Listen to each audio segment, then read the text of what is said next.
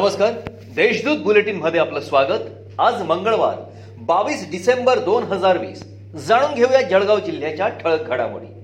Corona विषाणू संसर्ग पसरल्याने लॉकडाऊन जाहीर करण्यात आले होते. त्यानंतर राज्य शासनाने नगर परिषद नगर पंचायत व महानगरपालिकांच्या सभा घेण्यास बंदी घातली होती. त्यानंतर तीन जुलै दोन हजार वीस रोजीच्या पत्रानुसार ऑनलाईन सभा घेण्याची मुभा शासनाने दिली होती. दरम्यान आता शासनाने पालिकेची स्थायी समिती सभा व वैधानिक समित्यांच्या बैठका ऑफलाईन घेण्यास परवानगी दिली आहे.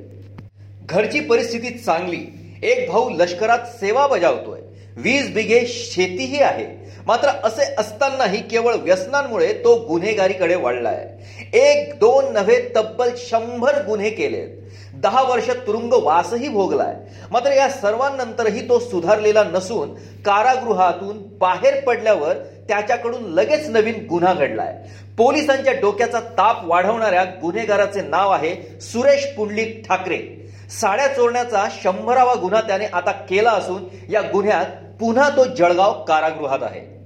रिक्षा चालकासोबत वाद घालत असलेल्या तरुणांना हटकले असता त्यांनी दुचाकी स्वाराला मारहाण करण्यास सुरुवात केली. त्याच्यावर चाकूने वार करीत दुचाकी लांबवल्याची घटना सुभाष चौकातील भवानी मंदिराजवळ दुपारी घडली. या प्रकरणी अज्ञात तीन जणांविरोधात शनीपेठ पोलिसात गुन्हा दाखल करण्यात आलाय. जिल्ह्यात कोरोना विषाणू संसर्गाच्या पार्श्वभूमीवर प्रधानमंत्री गरीब कल्याण योजनेअंतर्गत प्राधान्य गट व अंत्योदय अन्न योजनेतील बावीस लाख गरीब लाभार्थ्यांना नोव्हेंबर अखेरपर्यंत मोफत धान्याचा लाभ मिळाला.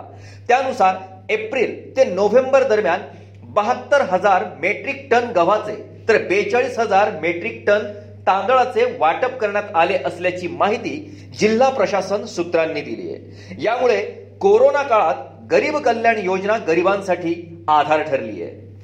गेल्या काही महिन्यांपासून जिल्ह्यात कोरोना बाधितांची संख्या कमी झाली होती. मात्र पुन्हा कोरोनाचा कहर सुरू झाला असून आज दिवसभरात कोरोनाचे शेहेचाळीस नवे रुग्ण आढळून आले आहेत.